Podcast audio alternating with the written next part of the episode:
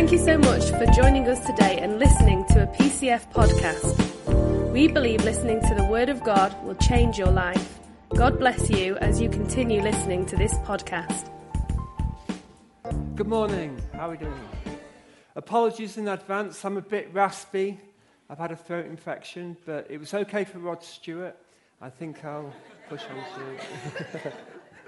So um, Wayne was talking about harvests, and something just clicked. Something just went off in my mind. I remember this song from about thirty years ago. Do you remember a band called The Christians? Oh, okay. They had their famous song. I think they were a one-hit wonder, but they had a famous song on the radio. It was everywhere in the early nineties, and it went... When will there be a harvest for the world? I don't sing like Rod Stewart, do I? When will there be a harvest for the world? Do you remember that song? Yeah. Yeah, it was fairly popular. Around that time, I was a student. This is the early nineties. And uh, I remember going with a friend of mine to one of those Christian Union meetings. Do you remember Christian Union in universities? And I definitely wasn't a believer, looking back, but I was seeking. So my friend and I went to this Christian Union meeting, and uh, we sat through it, and afterwards we went to speak to the leader. Now, the leader was a very trendy young guy, kind of an early nineties version of our youth leaders we see today. And we went up and had a chat with him. And my friend, uh, my mate, he was a kind of a forward um, kind of chap. And I want to do an impression of him because he, he asked the, the leader, the, the guy, a question. And he said, do you know that band, The Christians? Do you know that song? I mean, are they Christian? They must be Christian because that song they have out, When Will There Be a Harvest for the World? You can't get more Christian than that, can you? And at that time, I, I wasn't a Christian, but I thought, yeah, that's true. You can't get more Christian than that. His reply shook my world and changed everything. His simple reply sent a scud missile through my whole worldview, and the universe imploded. He said this. He said, I don't know if... The Christians, that band. I don't know if they're Christian, but that song, When Will There Be a Harvest for the World, that isn't very Christian. He said, it's too worldly. It's too worldly. I'd never, you see, I'd never heard the word worldly in the negative context. I was a right-on music and arts student, and I was about to go off to India for a long time to become as worldly as I possibly could. The whole idea of being worldly, being negative, that, that just um, disrupted everything for me. And he then went on to explain that the kind of harvest they're singing about in that song isn't the kind of harvest in the Bible. But they're too worldly. That's a negative thing. I thought about that for years to come. And now, thirty years on, as a follower of Jesus Christ, I understand it. I get it.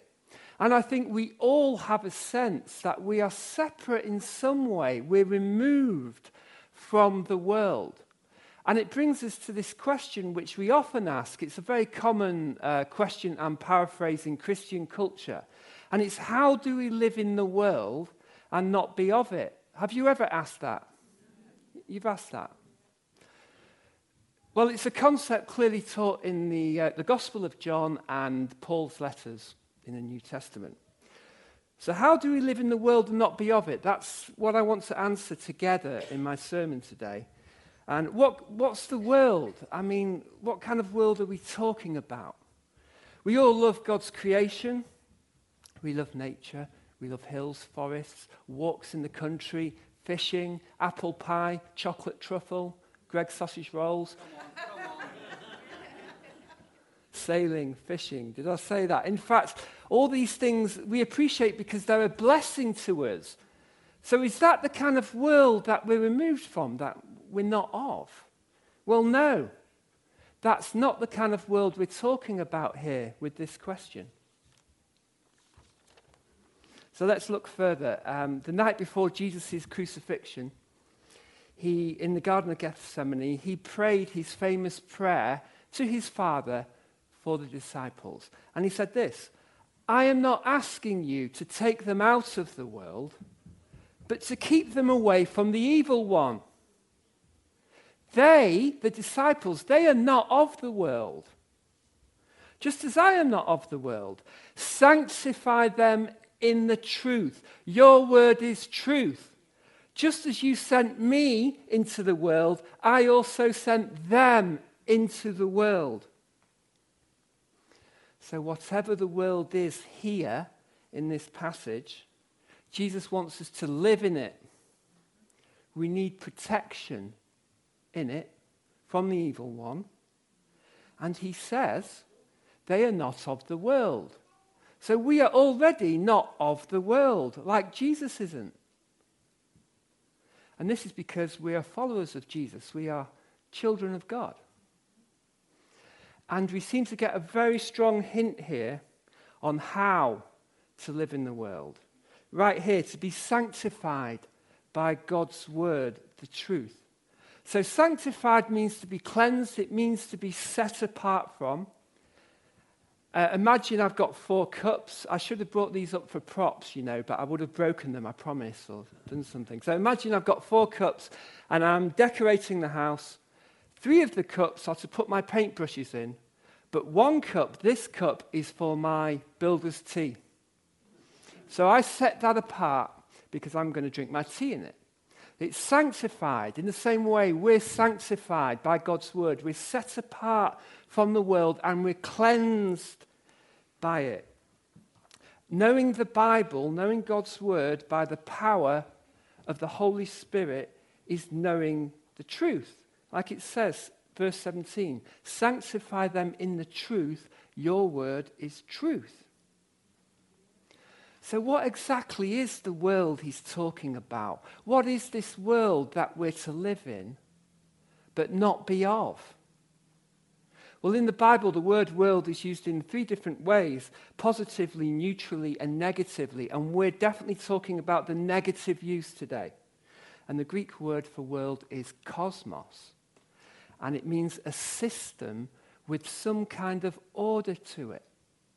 So the world is a system with an order. It's not chaos.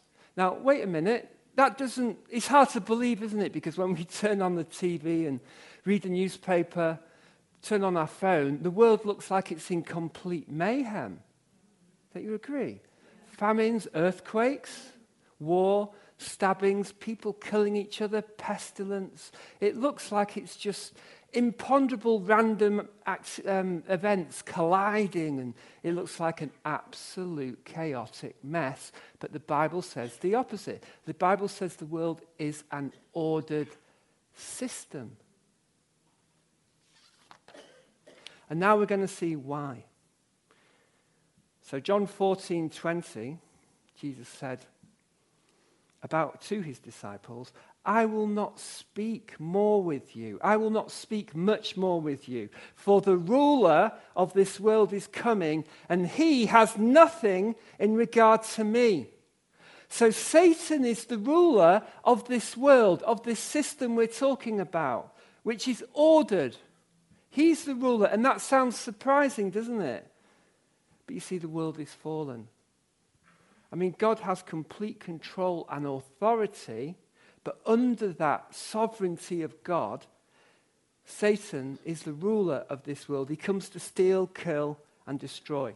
Um, we've talked about before, Wayne has talked about um, in this series that there were three heavens in the Bible. There's the first heaven, which is the atmosphere, the air. The second heaven is the stars, the galaxies. And the third heaven is God's dwelling place. God is omnipresent, but he dwells in the third heaven. And for now, Satan rules this first heaven. He's called in Scripture the ruler of the air. So Satan is the ruler of this world we're to live in and not be of. And even more significantly, the world doesn't know God. So John fourteen, sixteen, seventeen. again to his disciples, Jesus said, I will ask the Father, and he will give you another helper, so that he may be with you forever. The helper is the Spirit of truth, whom the world cannot receive, because it does not see him or know him. But you know him, because he remains with you and, be, and will be in you. So this is the Holy Spirit, and the world doesn't know him. In fact, throughout the Gospel of John, it makes it quite clear that the world doesn't know all three persons of the Godhead, the Father, the Son, and the Holy Spirit. And because of that, the world doesn't know us, believers. So we have a system. It's ruled by Satan. He comes to steal, kill, and destroy everything good, our truth. And this system, this world, doesn't know God, and it doesn't know us, his children. The world is opposed to God. It's opposed to truth. It's anti-Christ, anti-believer, anti-truth, and full of very clever deception to hide that fact. This deception has seeped into all aspects of society, into education, into politics, into art and culture. And part of that deception, I believe, is what Paul prophesied would happen in the end times, and we see happening right now, which is that good would become bad, and bad would become good. Do you see that happening? Another part, aspect of this clever deception is something with a very intimidating name. It's called postmodernism. But don't be intimidated by it. Postmodernism is simply when you put inverted commas around everything. Truth, God, reality. That's all it really is. And out of this philosophy, which I think is um, prevailing throughout the world, throughout society, we hear people saying this: there is no truth. Have you heard people say that? There is no truth. That's what people say now. But think about it. If there is no truth, then that statement also isn't true. You see where we're at? So um, First John two, fifteen to seventeen, let's learn from Scripture a little bit more about our true relationship with this world. Do not love the world, nor the things in the world. If anyone loves the world, the love of the Father is not in him. For all that is in the world, the lust of the flesh, these are the things in the world, the lust of the flesh and the lust of the eyes and the boastful pride of life is not from the Father, but it's from the world. Can you see this separation? The world is passing away, and also its lusts are passing away, but the one who does the will of God continues to live forever. So John commands us not to love the world. He's not talking about the material world here. I think we know that now. He's talking about this system which opposes God and opposes truth. And it's the will of God. Well, sorry, I was going to ask you, actually. What's the opposite of this system in verse seventeen? Can you see it? It's the will of God. So the will of God is the opposite of the system. The world is passing away. It's going. It's going to be burned up.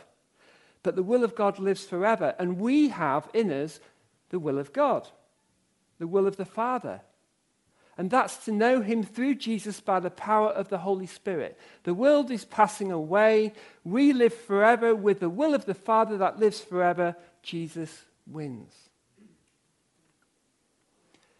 But wait a minute. If we look at the first part of the question, how do we live in the world? We are told to live in the world. We're not to love it, but we've got to live in it. Satan would like nothing better than for us to stay right here in this church, come along on a Sunday and pray all together as Christians, and then go home to our Christian families and then come on Wednesday or Thursday to our home groups and just stay enclosed. He would love that. That's what Satan wants. But this is not the plan. Jesus has sent us out into the world. We're supposed to live in it and go out into it. So John seventeen, eighteen, praying to his Father, the same prayer the night before his crucifixion. Just as you sent me into the world, I also sent them into the world. So we, his disciples, we're sent out to be salt. We're sent out to be light, to be an influence as believers of Christ, sharing one thing, the gospel of Jesus, that he died for our sins, he was buried, and he rose again on the third day. This is First Corinthians fifteen, verse three and four. We need to share that in all we do, all we think, all we say. So that's why we're sent out. So let's look at the second part of the question, not being of the world. And we see the world isn't, it's not a material world. I think we understand that. It's not Greg's sausage rolls. It's not apple pie, fudge cake, football, fishing. Those things can corrupt us if they keep us away from God. But it's not those things.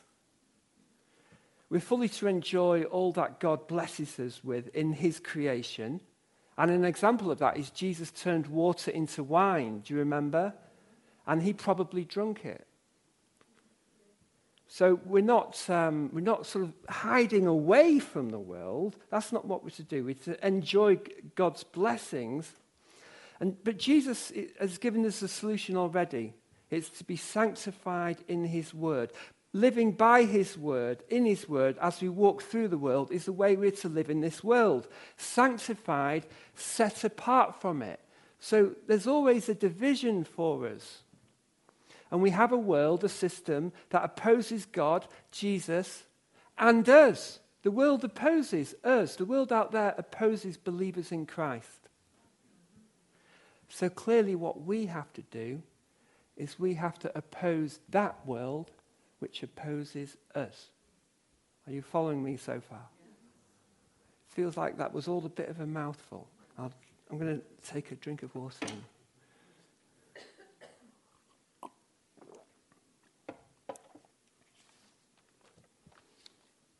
So Paul spelt it out in Galatians five, sixteen to twenty-three. How we are to live in the world, how we are to oppose the world, and how we are separate from the world. Verse sixteen, but I say, walk by the Spirit, and you will not carry out the desire of the flesh. For the desire of the flesh, John called it the lusts of the flesh, the desire of the flesh is against the Spirit, and the Spirit against the flesh. They're in opposition to each other. It says that, for they're in opposition to each other. I thought I said that as a commentary, but it's right there. In order to keep you from doing whatever you want. But if you are led by the Spirit, you are not under the law. So the, the, the de- lusts of the flesh, the deeds of the flesh, is the world, it's nature of the world. And the Spirit is in us, and we it opposes each other. Just get moving on here, nineteen. Now the deeds of the flesh are evident, which are sexual immorality, impurity, indecent behavior, idolatry, witchcraft, hostilities, strife, jealousy, outbursts of anger, selfish, selfish ambition, dissensions, factions, envy, drunkenness, carousing, and things like these, which I forewarn you, just as I have forewarned you, that those who practice such things will not inherit the kingdom of God. But the fruit of the Spirit is love, peace, pace, patience. Can I start again?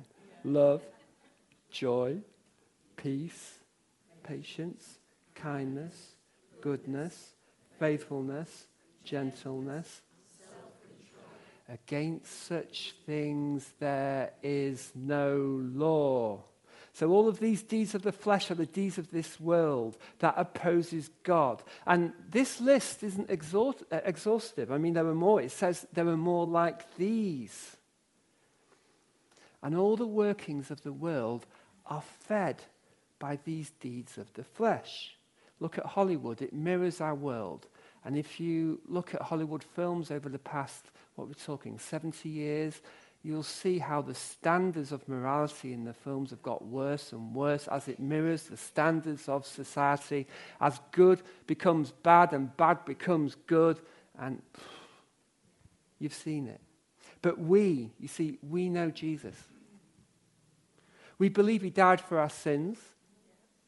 We believe that his blood that he shed covers us for our sins. And we know one day we are all going to have to stand before Jesus and give an account. Not for our salvation, but for our rewards.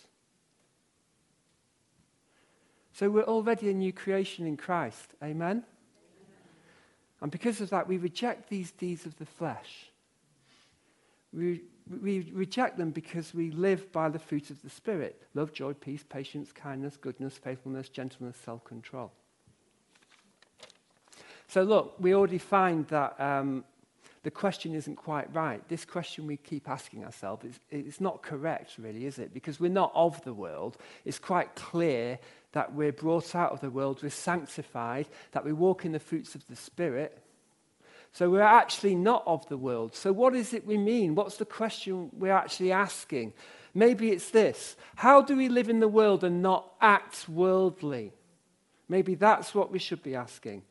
So uh, here's the answer. Here's the application. Number one, flood our minds with thoughts of Christ. Can we repeat that? Can we shout it? Flood our minds with thoughts of Christ. The beginning of the Gospel of John says that God was the Word. The world became flesh in Jesus.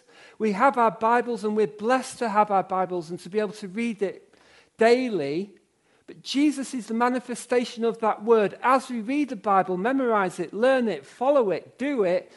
Flood our minds with thoughts of Christ because it's all about Jesus. The Bible, God's Word, is all about Christ.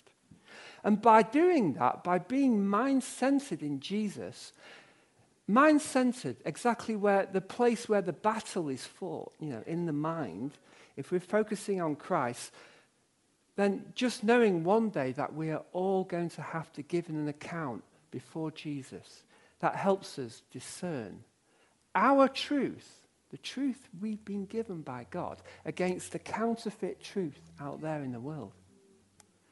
By knowing we're a new creation since coming to Christ, and praying to develop all of the fruits of the Spirit, the nine fruit, we know we can discern our truth given by God against that fake, counterfeit truth out there in the world.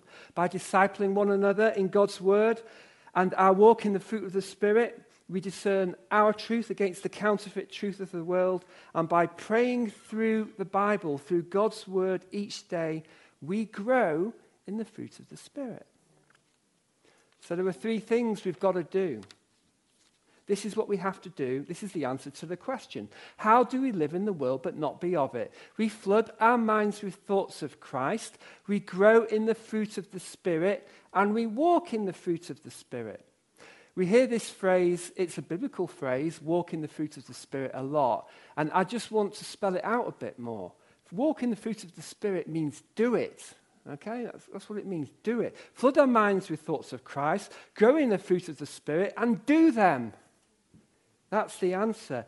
Because Paul clearly states that it's the fruit of the Spirit that opposes the deeds of this world. Do we understand that? The fruit of the Spirit, the nine fruits, oppose the lusts of the flesh, the deeds of this world. They are our weapon against it. So, uh, another drink of water. Cheers. Walking in these nine fruits is very, very difficult. It's, it's really difficult. We have to go through the cross each time we try and do it. And I fail. I struggle. I, do we find it difficult? It involves seriously dying unto ourselves. So at work, you lose out on a promotion to someone with less experience than you. And uh, that's crushing, isn't it? especially if you've been preparing for this promotion, for, for the interview, and you've been preparing for weeks and months, and you lose out to someone you know is not as good as you, and everyone else knows it too. What does the world say? The world says, you deserve that. That they shouldn't be there. You need to fight. Go to the boss. You need to badmouth them. You know what? You need to look for opportunities to slander them. And if you keep looking, you will find that golden opportunity to trip them up, and you can be in. That's what the world says. What does the Spirit say? The Spirit says, hey, it's God's choice. Hey, you need to respect authority, Romans thirteen. Self-control, gentleness. Ouch! It's painful, isn't it? Is it painful? Yeah. As that metaphorical nail goes through your metaphorical wrist into that metaphorical cross.